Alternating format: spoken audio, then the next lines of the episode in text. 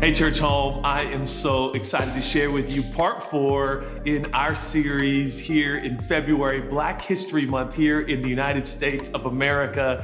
This is our final installment on the subject of the image of God. I hope by now you've been able to join us for the entire series. It has been so encouraging, transforming, enlightening. Um, I hope that it has caused incredible conversation amongst your friends, family, loved ones.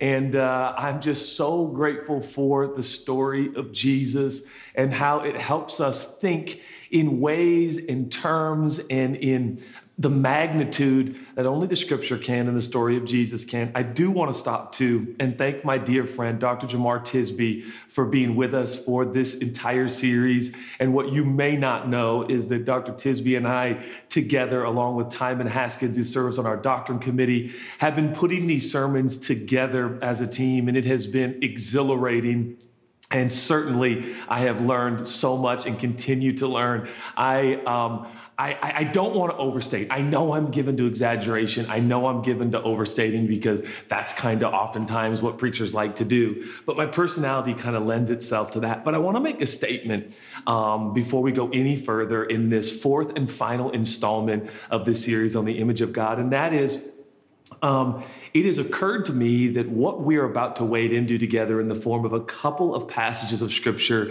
in Second Corinthians uh, might be some of the most important um, communication, some of the most important uh, concepts we have ever exchanged here at Church Home when it comes to walking with Jesus and looking like Jesus and loving like Jesus. So we are going to jump in. I love where Dr. Tisby ended uh, part three of our series, talking about really focusing on Jesus. Jesus is the express image of God. Anytime you hear image of God, I hope immediately you associate it with the person of Jesus. I want to remind you that Jesus is the fullness of the Godhead in bodily form. That is to say, Jesus is the fullness of the expression of God in earth oftentimes things are so abstract in this life. People are like, well, how do I know what to do or who to love or who to care for or where to spend my money or where to go? It's like, you look at Jesus. There's not supposed to be a cloud. It's not supposed to be colluded and murky and confusing. It all finds clarity and understanding. Jesus is the wisdom of God. Jesus is the glory of God. Jesus is the image of God. And so our passion here at Church Home is in fact, and I know it sounds so uh, Uh, cute and curt, but to live, love, and look like Jesus. And that leads us to going to Second Corinthians chapter 3 and verse 18. And you want to talk about a hallmark passage. Anytime you talk about the image of God, listen to this verse. And we all and we, oh, I love the we language. That's community language. That's interconnected language. That's relationship language. We all, in relationship with unveiled face, behold and are beholding the glory of God. Keep in mind, anytime this is the glory of God, it means the person of Jesus. Together, as a community, in relationship, in families and friendships, communities and cul-de-sacs, we are together focusing on Jesus. We're beholding Jesus and are being transformed into the image of Jesus from one degree of glory to another. And I love this. This comes from the Lord who is the Spirit, which is to say, it's the Spirit of Jesus, the Spirit of God who enables us every day to understand Jesus, to see Jesus. Hey, quick caveat. Can I remind you, anytime you go to the Holy Book, as they call it, anytime you go to the Holy Scriptures, the, the, the, the objective, the focus, the mandate, what's really important is that you look for Jesus. And I want to remind you, just like 2 Corinthians 3.18 says, it's the Spirit of God that will show you the image of God that is the person of Jesus. So every time we go to the scripture, we're saying, Spirit of God, show me Jesus. Let me see Jesus. Now, every time you see Jesus fresh and new in a way you've never seen him before in the scripture, you are being transformed into that image. Translation, you're going to start to look like him. More specifically, you're to love people like him. Also, you're to begin to prioritize those uh, dynamics of living and caring and loving that Jesus prioritized. That's what it actually means to be transformed into the image. Sure, I'm, it might mean maybe a little less nicotine in your life. It might mean, you know, not cussing at people in traffic. Sure, that could be, but but really it finds itself in you know these heart spaces in our life like where we spend our money. You know that scripture that says you know where your money is? That really is where your heart is. And so i think there are dynamics of becoming like jesus that i want to unpack together. Now i'm going to warn you. I'm just warning you right now. Wherever you are in the world watching this this sermon is going to become gloriously challenging for all of us because when, it, when we start talking about becoming like Jesus, I want us to wrap our arms around some of the cultural connotations, or I should say cliches, or more specifically, let me say like this kind of what's happening to us now that we say that. Let me give you an example. I've been preaching on a weekly basis now for 23, 24 years, something like that. Pretty wild. Uh, just before I got married, I was preaching every week since I was 19. I'm now 43. Forgive me, you know me in timelines and dates, and it's just been a long time. It's been a couple of decades. Now, early on when I was preaching, there was a lot of kind of uh, cliches we used in preaching, right? It's like, let's be obedient, let's honor God, let's be good Christians. And, and over a process of time, I noticed even in my own journey, that kind of became like elevator music. No one heard it anymore. So then preachers like me started to popularize these concepts of let's, let's walk with Jesus, right? Let's be Jesus followers. Let's walk in his footsteps. But now, fast forward into 2022. Can you believe it? Here we are. Even those statements now are becoming a little bit typical. It's like, I just want to, I just want to follow Jesus. And I guess what I'm saying is that in any lifetime, in any lifespan, if you care about what we're saying and you want your life to have meaning, intentionality, and purpose, you got to take inventory sometimes of the words and the, and the phrases and the statements that you use and ask yourself, do I even know what that means? Do I even know what that's supposed to actually look like? So maybe you're watching this and you're like, okay, here goes Judah again talking about let's follow Jesus. And we, we don't even know what that means anymore, right? We're like, oh, I'm just, I'm just following Jesus, right? Now, in the case of what we're studying together in the image of God, another way of saying following Jesus is I want to look like Jesus. I want to reflect his image right? I want to live, love, and look like Jesus. Now, I want to tell you, I want to warn you, doing this by nature is disruptive. The moment you open, I was gonna say your big mouth, but I'll just call it my big mouth because I like to talk, okay? The other day, um, I had to fight through Omicron and I'm okay and all is well, um, but I was fighting that version of COVID. And Chelsea said, I knew you were sick because you didn't talk for a day and a half. That's how much I talk, okay? The only indicator that I'm not well wasn't the fever I had. It was that Chelsea was concerned because I wasn't talking very much. So I talk nonstop and I can't wait to hear what I'm to say next, okay? Like I love talking, but sometimes all of the talking, it's like, when is the doing? When is the living? Oh, and by the way, what does the talking mean? So, like you, I'm like, I want to be transformed in the image of God. I want to love like Jesus. And frankly, if you're watching this and you're like, I'm not really that into Jesus, not even sure I'm a Christian or whatever this guy's talking about in this turtleneck, like, I don't know if this is me. Yeah, but the truth is, the historical, factual figure of Jesus was so compassionate, caring, and loving and considerate of his fellow man. No matter what you believe, I think there's a pretty agreeable space we can meet at, and that is like, being more like Jesus Christ would be good for everyone. Now, for those of us that believe he's the superhero and the savior of the world and the only one that can forgive us of our error, our wrong, our sin, and our selfishness, nothing is more important than living like him, loving like him, and looking like him. But what does that mean? What does that actually mean? When I say, hey, you are to be the image of God, you actually are. You are an image bearer. You actually have his likeness. You have his fingerprint, his thumbprint on your soul, right? You have been marked by God. You're in his image. We established that at the beginning of the series in Genesis chapter one. How do you properly reflect his image in the earth? Here's the challenge. And here's where the sermon takes a really, really awesome turn, but a challenging one. Here's kind of what begins to happen. We say we want to reflect the image of God according to 2 Corinthians 3:18. Beholding the glory of God, we're being transformed into the same image from glory to glory. God's spirit does this.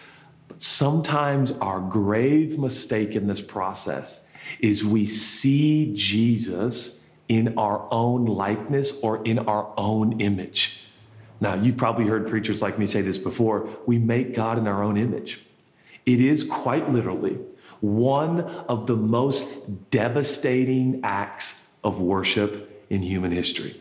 We start to see Jesus like us as opposed to transforming into the Jesus we see so we become more like him.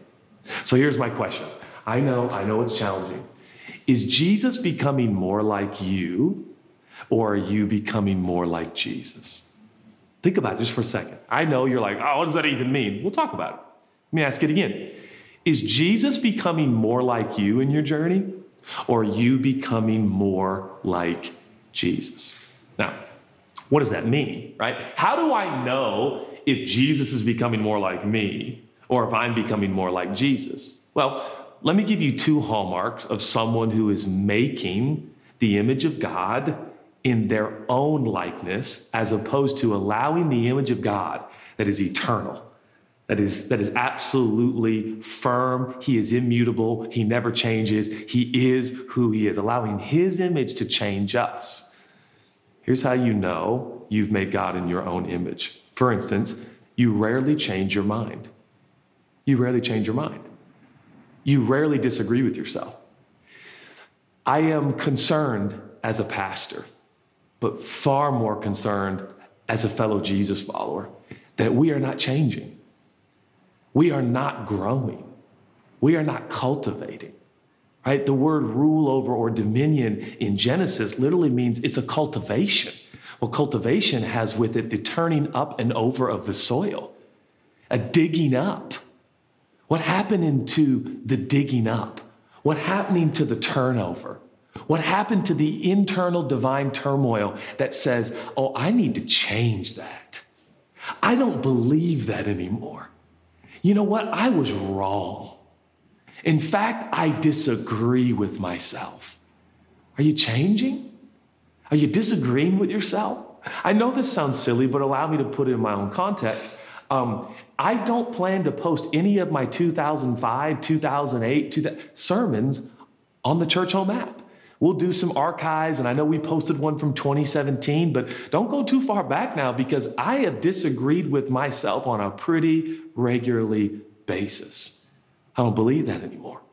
In fact, I guess I would say in my own personal journey, right now, I don't know if I can remember a single day in my life recently where I haven't been like, oh yeah, I don't believe that anymore.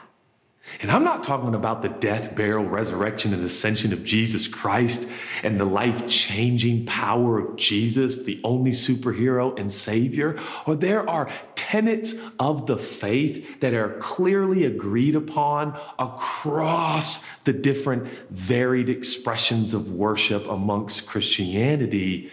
But for you and for me, am I changing? Am I disagreeing with myself? When's the last time you listened to someone in conversation within community and thought, I didn't know that? And boy, was I wrong. We start talking about racism. We start talking about classism. We start talking about oppression we start talking about how we have misappropriated dominion. And instead of cultivating the culture and tending our garden, we have so misappropriated it and we are lording ourselves over one another, pretending ourselves to be better than others based on things such as race. This ought not to be, but are we changing? Are we changing? Because that's the work of Jesus. That's the work of the Spirit. How much are you changing? How much are you disagreeing with yourself?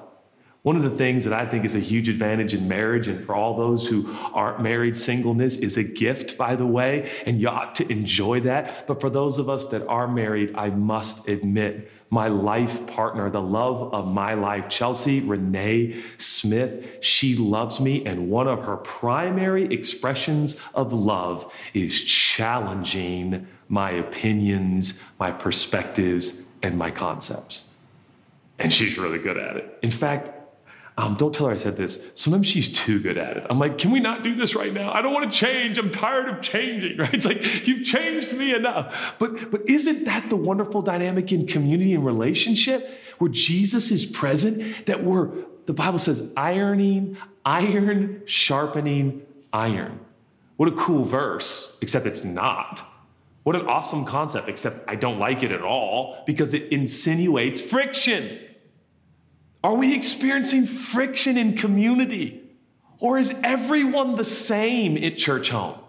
Is there no friction? Where is the friction gone? Where is the cultivation gone? Where is the growth gone? Where is the exhilarating journey of being transformed into the image of God? I mean, these things literally mean you're changing your mind. Let me, let me take it one step further. Do you understand everything about God? If you do, that's the worst kind of theology in the world. The theology that says that you have the divine pegged, you have the divine defined. Ha! Who says that? It's funny in all of my readings and study, which isn't extensive, but it's been my journey. The smarter the theologian, the smarter the scholar, the more exposed and experienced and well read and, and, and, and, and, and, and well versed thinkers, writers, scholars, theologians, communicators, I have noticed the smarter they are, the less they portray as knowing. In fact, my suggestion would be the further you get into your relationship with God, the further you understand you know next to nothing. Who is this God? He is unsearchable, He is inexhaustible. How can we say we know for sure this and this and this?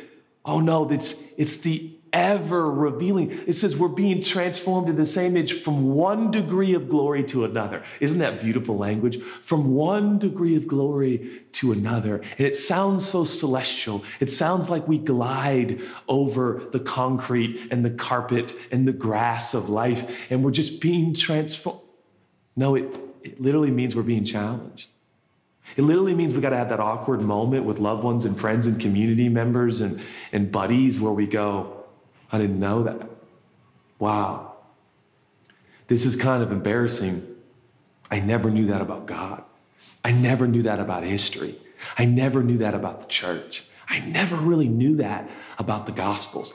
I never knew the meaning of that word was this. There's a, there's a challenging that ought to be going on in our life. One of the ways we know we have made God in our own image is that we're never changing our mind. We're never changing our mind. Implicit in the New Testament language is this concept that every verse you read is challenging you and changing you. I want life with Jesus to be a discovery of things I don't know because this I know. I know so little about God. And I hope that you crave and I crave to know more. Oh, church, there is so much more to know about the ways of Jesus and how Jesus lives. Can I give you another indicator that you and I might be making God in our own image? It's not only that we just don't, we never change our mind, but we never change our plans. We never change our plans. Are your plans changing?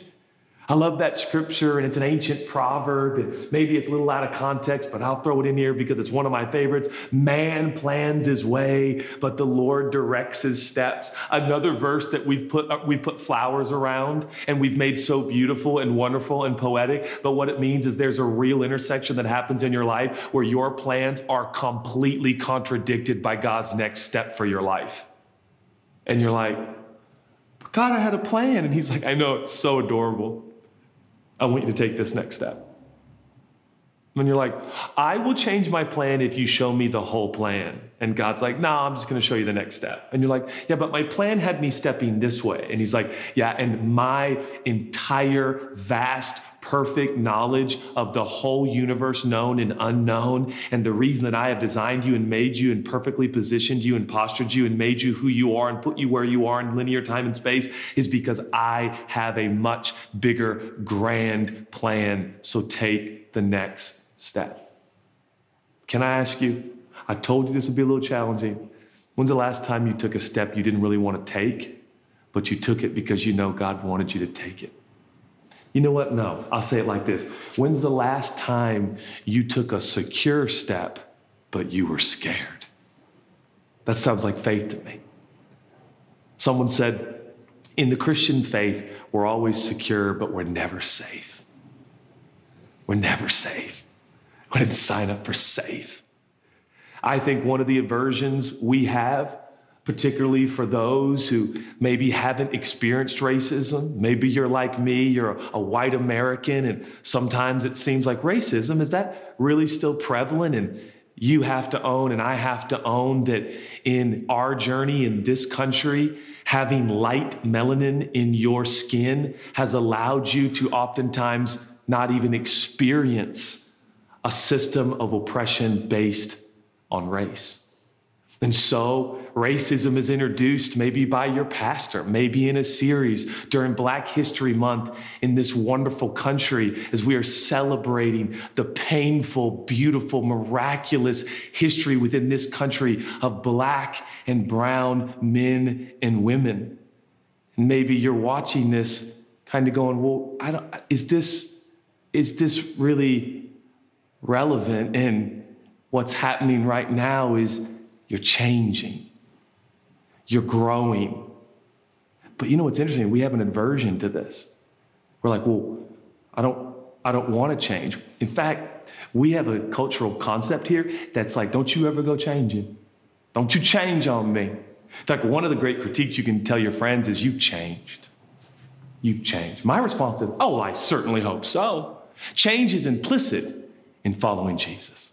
In fact, I would argue if you're not changing, are you following? Because the more I follow him, he steps in directions in left to my own self, my own nature. I wouldn't step that direction. I just want to be surrounded with the known, the comfortable, the predictable, what I think is and perceive to be safe.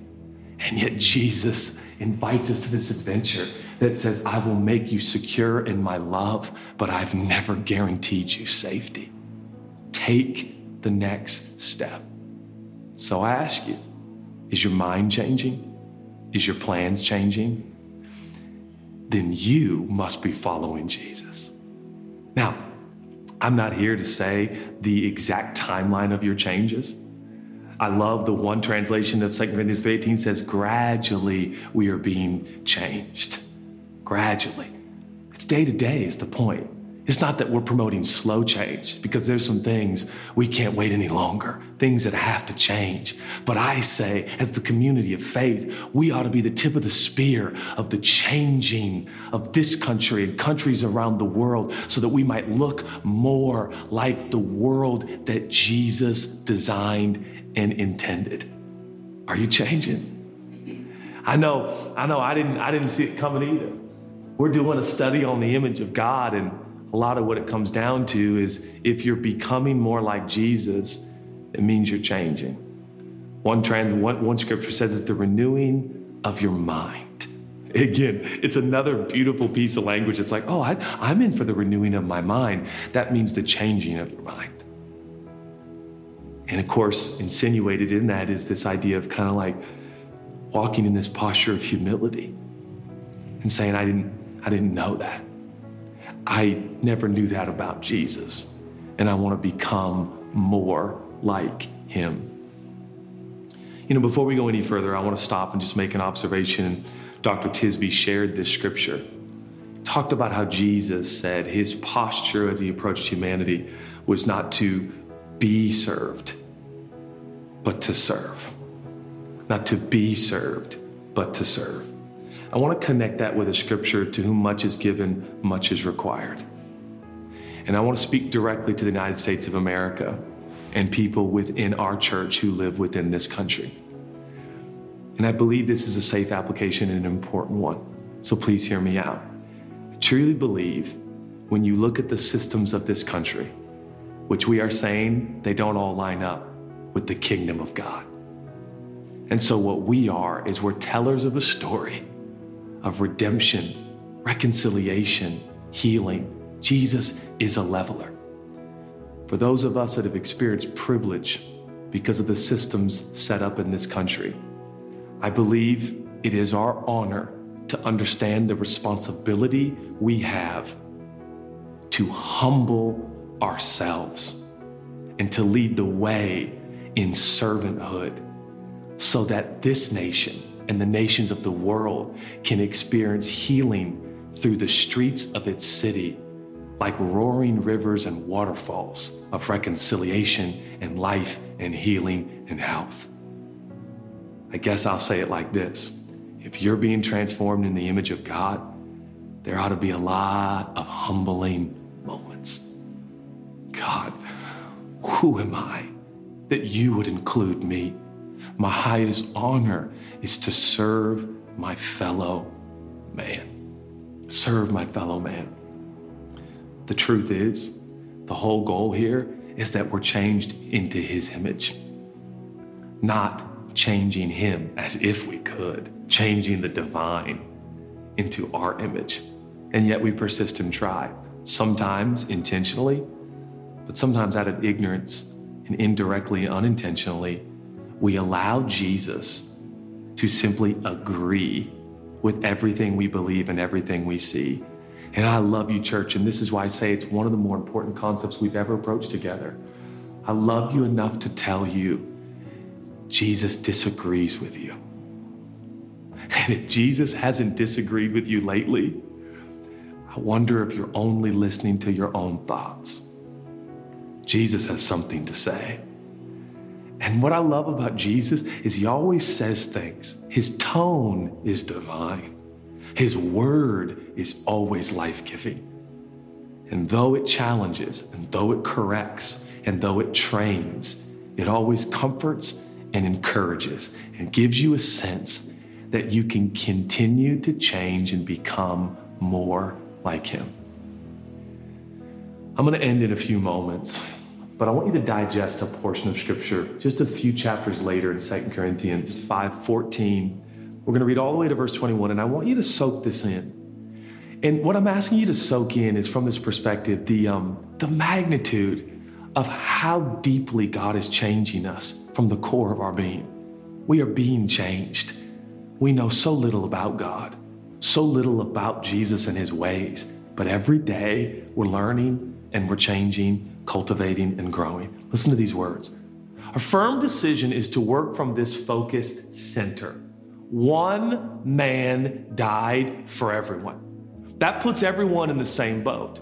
He included everyone in his death so that everyone can also be included in his life, a resurrection life, a far better life than people ever lived on their own. Because of this decision, we, we don't evaluate people by what they have or how they look. I, I got to read that again. Because of this decision, because of this transforming work, because of this change that's happening on the inside, we, we've changed our evaluation of one another. We don't evaluate based on what you've done, what you've accomplished, how many followers you have, your success, what you have, or how you look.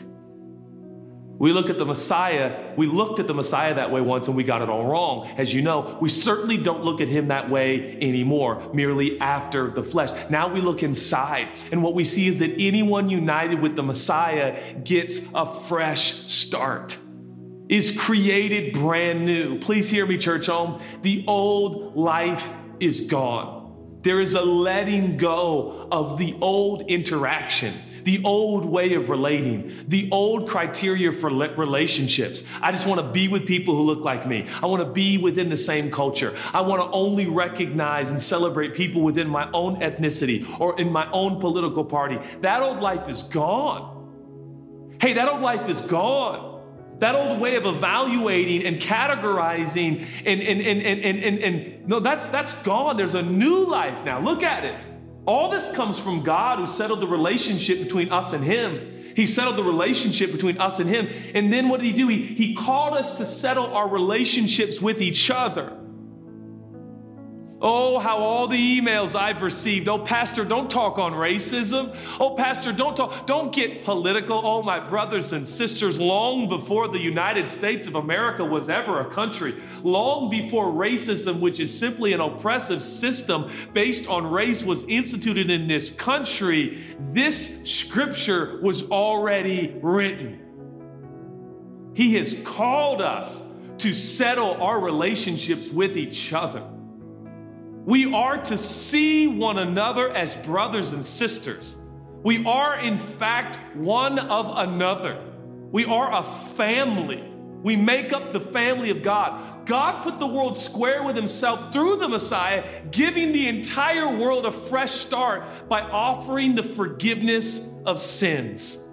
God has now given us the task of telling everyone what He's doing. But did you hear? What He's doing is not just saving us from our sins, He's making a new world. It's a new world order. Romans says it's a one new man, it's one new family, it's the kingdom of God, it's the kingdom of heaven coming to earth. And now all the tribes and all the tongues and all the languages and all the backgrounds and all the cultures come together, and we don't lay down our ethnicity, we don't lay down our culture, we don't lay down down our background, but we bring it together and we add it so that the divine portrait of God can be seen through his children and in his church and through the people. These lines we have drawn are not from God.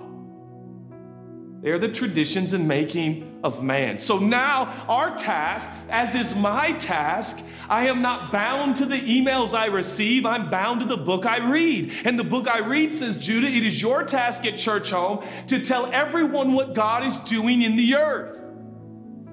And what is He doing in the earth? God is using us to persuade men and women to drop their differences. Those differences have nothing to do with your God given culture, ethnicity, proximity. It means the traditions and things you hold dear. We lay them down to be left only with the priority and primary focus of God, which is the kingdom of God, the person of Jesus, the image of God, and relationship with one another. So we drop our differences and we enter into God's work of making things right between us. It's called the ministry of reconciliation. And you know what? We're all called to that ministry. We're speaking for Jesus himself now. When we say, become friends with God, he's already a friend with you. And the only response to that is become friends with one another because you are divinely, divinely orchestrated by God that you would be in relationship with one another. I can't help but say, Did that change you? Did the reading of the scripture?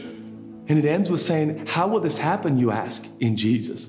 Because God put the wrong on him who never did anything wrong, so we could be put right with God. Oh, the man who has been made right with God becomes preoccupied with experiencing that same rightness with his fellow man. Can we not see it? That the gospel is a leveler by definition. And yet, we either ignore, sometimes promote, and celebrate these man made levels. And specifically, there was levels instituted, classes instituted by man, not God, that was merely based on race and ethnicity, and it persists today. And it is unbiblical and it's not the gospel. And you and I could sit down and we could discuss all of the disparity and the disgust of these systems, or we could say, let's build another one right in the middle of it. And you know what that system's called?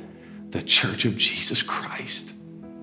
It's the system instituted by God, one family, one church, made up of all of his children and that's the vision of Churchome. And I end with this thought, and I have so much more to say, and I'll probably do another sermon on this.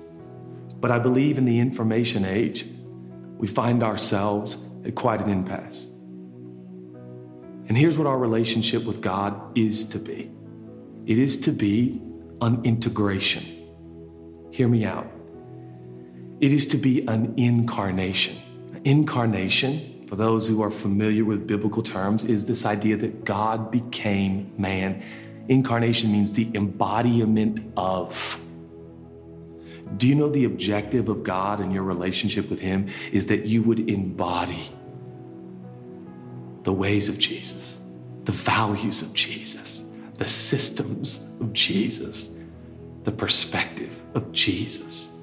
And yet, in the information age, we have allowed information to replace incarnation. And now we think because I know it, I must be about it and do it. If I post about it, I've done it. I urge you, Churchome. No. The incarnation is a very spiritual journey. Implicit within that incarnation is transformation. That's how it happens. And what is transformation? It's a continual change. Are you changing? Are we changing?